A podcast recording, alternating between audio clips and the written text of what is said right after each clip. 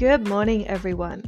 Welcome to another podcast of Wilfred and Friends, a family friendly podcast about any and all things NICU related. My name is Logan, and I will be guiding you on your journey through the world of the NICU. I'm a registered nurse who works at a leading tertiary NICU unit in Queensland, Australia, where we get babies ranging from severely sick and ill life threatening circumstances, right through to babies who just need a little bit of extra support after birth.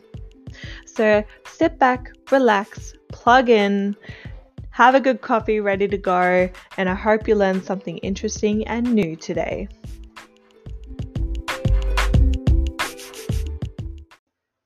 Just while I've got your attention, guys, give us a follow on Instagram. We've got two Instas going at the moment. The first is wilfred.and.co, and the second, which is directly related to this podcast, is wilfredandfriends.podcast. So give us a like, give us a follow if you're interested in what we're doing and putting out there. Feel free to send us a message as well if you've got any interesting topics or things that you would like me to explain on the show. All right, let's get into it. Episode 2. Let's talk all things NICU. So let's begin with just the term NICU. What is the NICU? What does it mean? What does it stand for?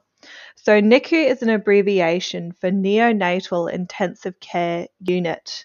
NICU is um, somewhere that you would find babies who are born anywhere from 22, 23 gestational age up until 40, 41 gestational age um, who are experiencing you know antenatal complications post birth complications, issues of prematurity, you know, a whole range of things really they could be in here for um, that essentially come to us. They come to the NICU because they need a bit of extra input and resources to help get them through whatever it is they're currently going through at the time. So, what do we mean by neonate or neonatal? So, neonate refers to the first 28 days of life. It's a particular period um, in a baby's life that all babies go through, regardless of whether or not they're born early, on time, or a little bit later.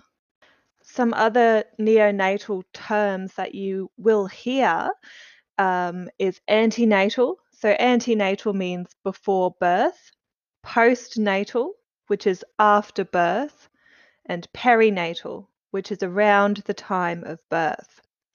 Now we have a few more. So gestation or gestational age. So the average pregnancy spans for about 40 weeks and runs over three trimesters, which I will break down soon. And a term pregnancy ranges from 37 to 41 weeks. So the gestational age is essentially the period of time from your last menstrual period um, up until now, so when they were born. So, for example, if you were born at 37 weeks, your 37 weeks and zero days, your gestational age, which is your date of birth, um, would be 37 plus zero. Okay? So let's try that again. So gestational age is expressed as completed weeks of pregnancy over 40. Remember, our average pregnancy spans for 40 weeks. So if we have a baby that's born at 36 weeks and 4 days, we would express that as 36 plus 4 over 40. Okay? There is another one for gestations. So if you you can also have a post-term pregnancy. So that's when baby essentially stays in the oven for a little bit longer to bake, um, you might say, uh, which can be for 41 weeks plus. Now, I wouldn't recommend that because there are a few complications involved with having a post-term pregnancy, which um, you can look up yourself and find out. I won't list them on here. Uh, but you would most likely be induced, I would say there are a few midwife stories around, you know, how you can get a baby out a bit quicker if you're a little bit on the later side of 40. One of those was eating a really spicy curry. Um, for example, uh, going for a walk, having some exercise, doing a bit of a dance. You know, you may have seen that done in some pregnancy videos for women who are in the labor room And the reason why they're doing that is A, pain management, um, and also B, trying to induce, bring on, you know, labor and get baby out. Okay. Another term we have is preterm. Okay, so late preterm is 34 to 36 weeks of gestation. Moderately preterm is 32 to 34 weeks out of the 40 weeks, remember? And very preterm is less than 32 weeks, and extremely preterm is at or before 25 weeks of gestation. Okay? Now, I talked about trimesters a little bit before. So, trimesters are broken down into the first trimester, which is week 1 to 12 of the pregnancy, so for the first three months. The second trimester is week 13 to 27 of the pregnancy, where you know you could refer to your baby as a fetus. And the third trimester is from week 28 to birth. So we I'll go into this later, but the reason we break it down into trimesters essentially correlates to the you know different types of growth and development that is occurring in the womb with your um, fetus or embryo at the time okay we then have some weight terminology you may come, you will come across, I would say, uh, which we plot onto a percentile chart, which essentially lets us know where your baby is at in terms of their growth. Um, and what we might need to bring into the equation, or the nutrition or dietitian would need to bring into the equation to help get things going a little bit faster or quicker. You know, they may need to put on a bit of extra weight or whatnot. And we can use certain tools and implementations, you know, adding particular things to their formula, for example, or to breast milk to get things going. Okay, so we have LGA, which means large gestational age. So they're in the 90th percentile. We have macrosomia, which is for weight is above the defined limit at any gestational age. Appropriate for gestational age, which is AGA, small for gestational age, which is below the 10th percentile, which is SGA, low birth weight, LBW, and extremely low birth weight, so less than 1,000 grams, ELBW. Okay, and yes, that may seem shocking, you know, a baby less than a thousand grams, but um, you know, which is a kilo, but I've looked after babies. I think the smallest baby I've looked after has been 545 grams. So they do exist, they are out there. It's very common. The next thing I'm going to touch on is different types of neonatal units that your baby can end up in. So we have level one, which is, you know, a neonatal nursery, which is for low risk babies. Level two, which is more of a special care nursery. So we have 44 in total in Australia at the moment, where mild or moderately ill babies would go. And then we have level three, which is the neonatal intensive care unit or NICU, um, where we have 23 in total in Australia. It also goes up from level three to level four plus. So I work in a level seven NICU to give you an idea of the intensity of you know cases that we have going on. We're the largest NICU unit in Australia, and we get anyone and everyone from all around the country, um, and also from you know Thursday Island, uh, Cook Islands, things like that. If they do come to us for whatever reason, if they're able to stand the journey or the flight, um, then they will come to us. Okay. So the unit is designed can basically be designed in two different ways. You've got um, the open bay environment, which is where I work. I work in that sort of environment, and I will say I do find that it can be limiting in terms of um, enhancing and really delivering family centered care.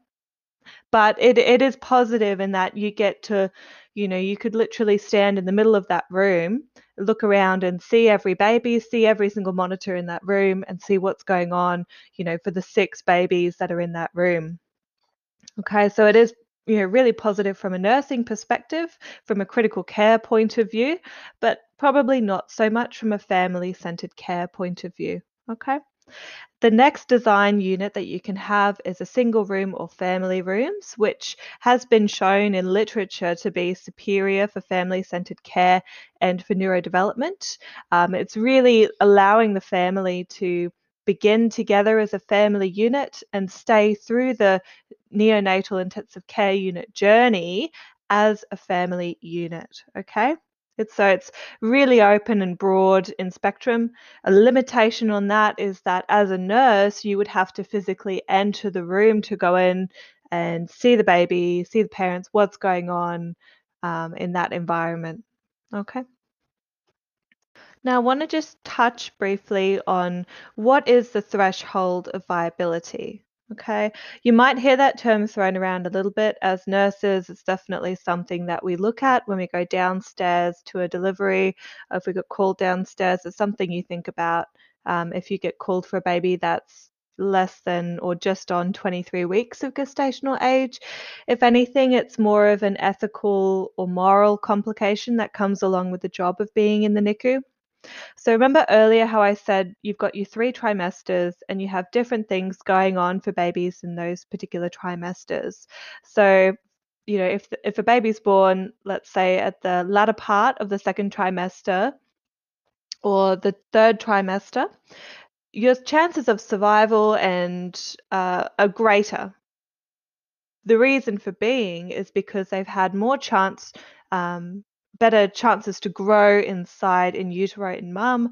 They're a bit more developed. Um, their lungs are able to work. You know, when they come out, they may be able to breathe for themselves. They may need a little bit of extra support or surfactant or intubation, um, you know, given to just sort of help prolong things, uh, get things going, let's say. Um, however, so this is where it comes into play the threshold of viability. If you have a baby who's born you know, at 23 weeks or earlier, so 22 weeks even and above, the issue being with the baby when it comes out is will they be able to survive um, without seriously intervening? Okay. The issue with seriously intervening is, you know, where you come in and you go, yes, we we can prolong babies and give them, you know, a better chance of survival if they're 23 weeks of gestational age. However, there will or potentially may be complications from the interventions that we need to to create to uh, increase their chances of survival. Okay, that's a very broad way of, of putting it, and I'm sure a lot of other healthcare professionals or doctors would word that very differently to how I've just said it, but um, that's a very broad basis of it. Okay, so threshold of viability, it's an ethical or moral implication when you work in the NICU or if you yourself are a parent. Um, it's something that I believe you should be aware of. It's it's out there in the literature. You can review it and look it up yourself. Um, so for Australia, for my unit in particular, let's say we look at a threshold of viability being, you know, sort of 22 plus six, even 23 week gestational age. Um, there are units around the world, I believe. Uh, I think Sweden or Scandinavia has um, has 22 uh, weeks gestational age as being their threshold of viability. Um, and I believe some units in America may be doing that as well. But it really also comes down to the consultant on the unit, um, the doctor who is in charge, as to whether or not. Uh, what what level of threshold of viability we have as a unit ethically and morally okay we recently had 23 weekers admitted to the unit. Um, so it does happen, it is out there. You can have babies uh, born and come up to us in the unit. They most likely, well, they definitely won't be going to mum at 23 weeks, I'll tell you that. Um, the reason for that is because their lung growth is so underdeveloped. Uh, they do need that extra support um, for a certain period of time, whatever that period of time may be. There are a multitude of other things to take into consideration too. You know, if you have a baby born at 22 or 23 weeks of gestational age, their body system is so underdeveloped that you essentially end up having to you know do everything for them to help them progress and get along um, and you can have a cascade of events as a result of you know the interventions that you've had to put into place um, to allow them or uh, you know enable them to survive essentially the next thing I wanted to touch on is just um, about some statistics, specifically for Australia and New Zealand. So male births exceeded female uh, at a rate of 51.2% for 2016. The data also showed that 8,288 bubs were admitted to a level 3 NICU or above. Um, 2.8% of live births, this is equivalent to, um, and 37% were born at less than 32 weeks of gestational age. Okay, so that's placing them at um, very preterm or extremely preterm babies. So the risk factors for preterm birth identified were teenage motherhood, so 19 years of age or less. The flip side is also um, older mums of 35 years of age or more, previous prem birth, smoker, inadequate antenatal visits, preeclampsia, antepartum hemorrhage, or placental complication on our unit in particular, I just wanted to mention, um, you know, sort of eight times out of 10 when I'm getting a handover, I will say the most common complication that we have uh, in mums is antepartum hemorrhage, which can then lead to um, complications for baby, and baby ends up with us for a little bit. Okay. In New Zealand, there were 3.3% admitted to a NICU, which is much higher than Australia, which is interesting. Um, and 29% were born at less than 32 weeks of gestational age. Okay. Something to think about when, you know, if you're pregnant and have a baby. One very important thing, I'm sure your midwife would have spoken to you on it, is a thing called teratogens. Okay, so teratogens are basically um, anything that can cause harm to a baby in utero. So, for example, smoking, you know, taking drugs, um, be they illicit or non illicit. I don't know if you know this, but you cannot take Nurofen when you're pregnant. Okay. Have a chat to your midwife about that.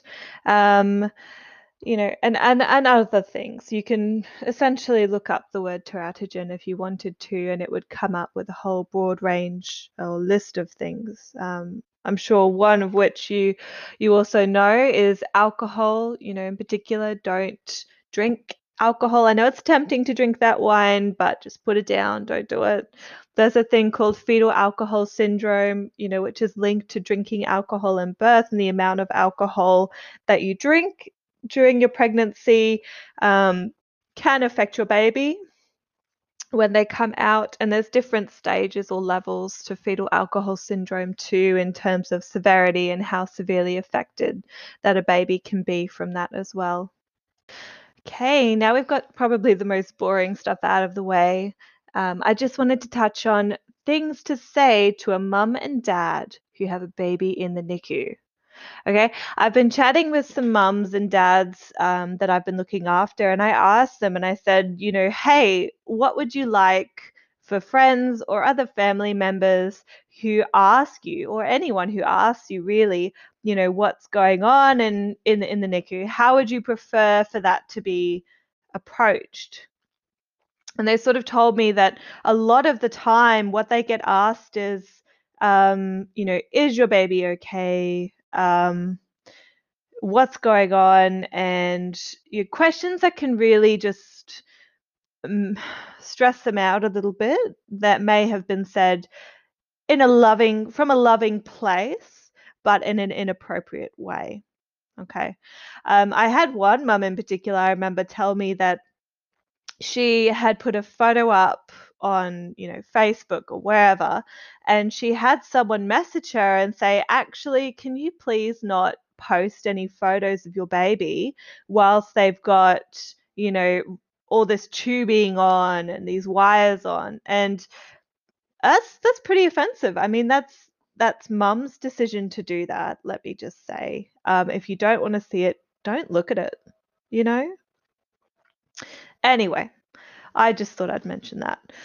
So, what you can say is a lot of the time, what mum and dad said to me, they said, Look, just ask us. Just be open and ask us.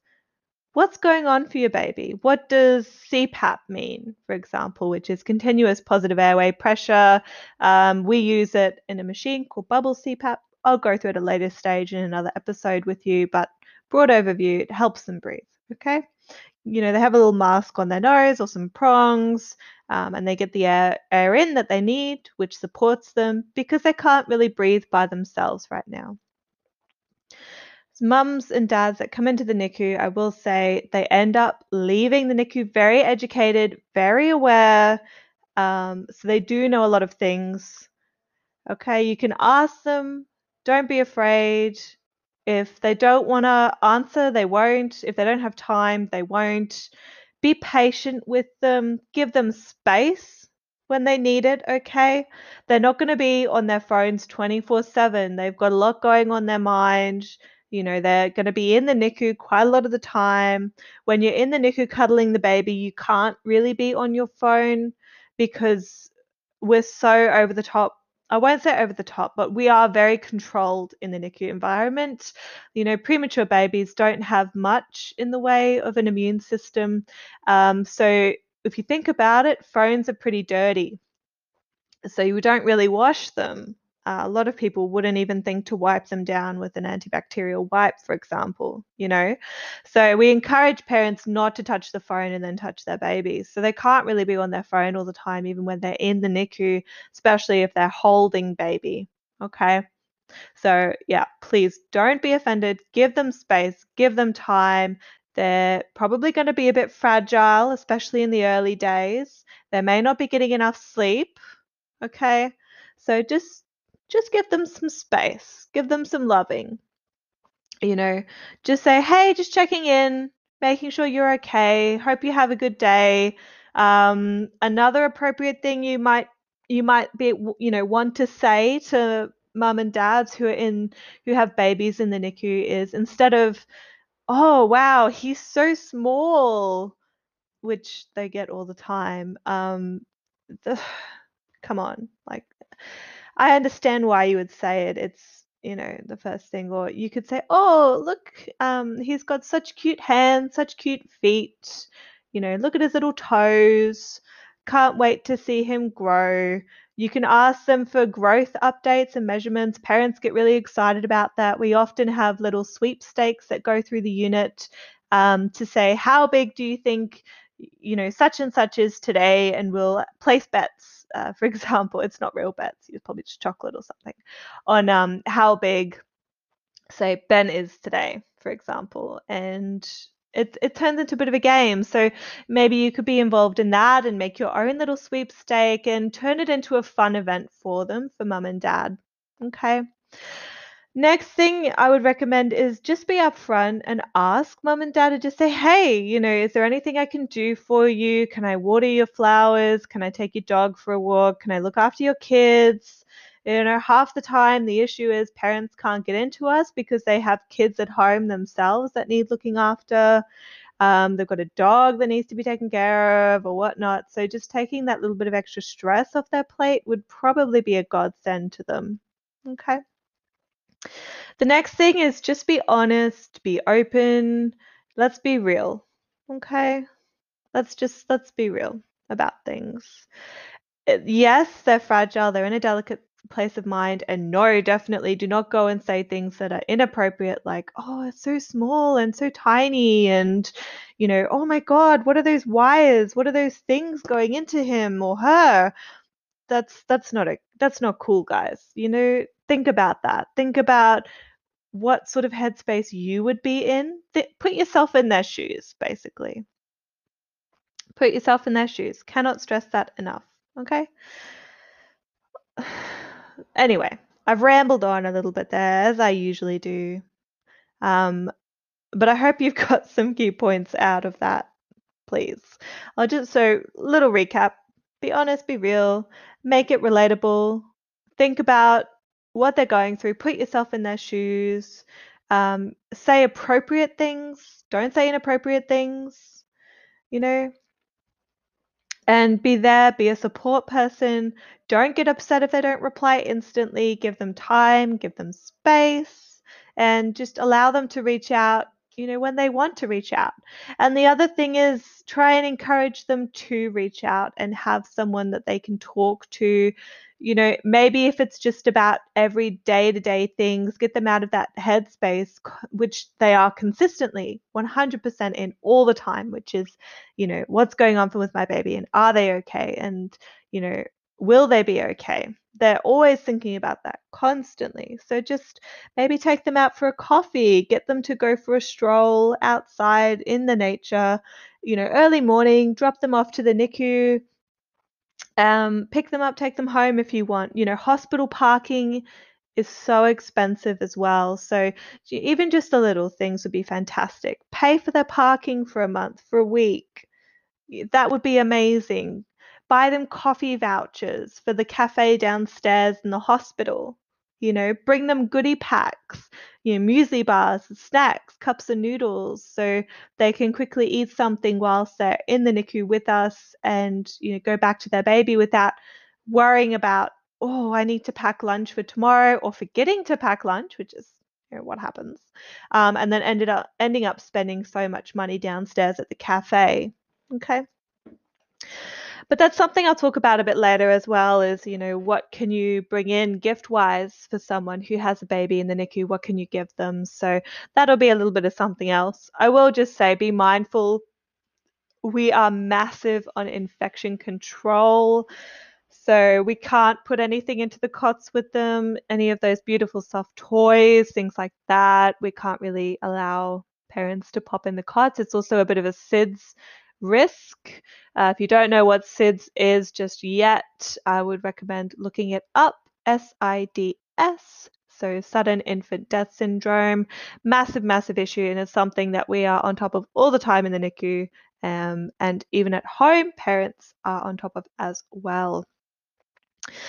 Okay, Anyway, that's a little bit of a wrap up. I think I've gone over time for this segment and what I wanted to convey and get across to you guys.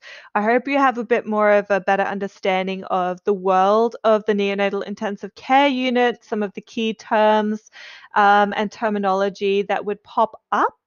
Uh, some interesting things. You know, we talked touched on threshold of viability, some statistics, um, and whatnot as well. I'm sorry if today's podcast was a little bit dry for you, but I hope it was educational uh, if it wasn't too much fun. Okay. But now I hope you've got a bit better understanding. Um, and join us next time for our next podcast, our next segment. So, my game plan moving forward is going to be each week on a Monday. Um, if I'm not working on a Monday, that is. Uh, I will bring out a podcast for you guys, which will be informative and educational. Um, if you send me in a tip, I will try and include it in my next podcast or at least my future podcasts. Um, and I will also be doing some little guided meditations for you to take into the NICU um, to get you in the right headspace and get you out of that, you know, negative headspace if you're in one, um, and try and reframe your your way of thinking. Okay. So be good, guys. Um, have a great coffee. Go for that walk you've been putting off. Call that person you've been putting off. And I hope you have a really lovely day. Thanks, guys. Thanks for listening in. Stay tuned for next time.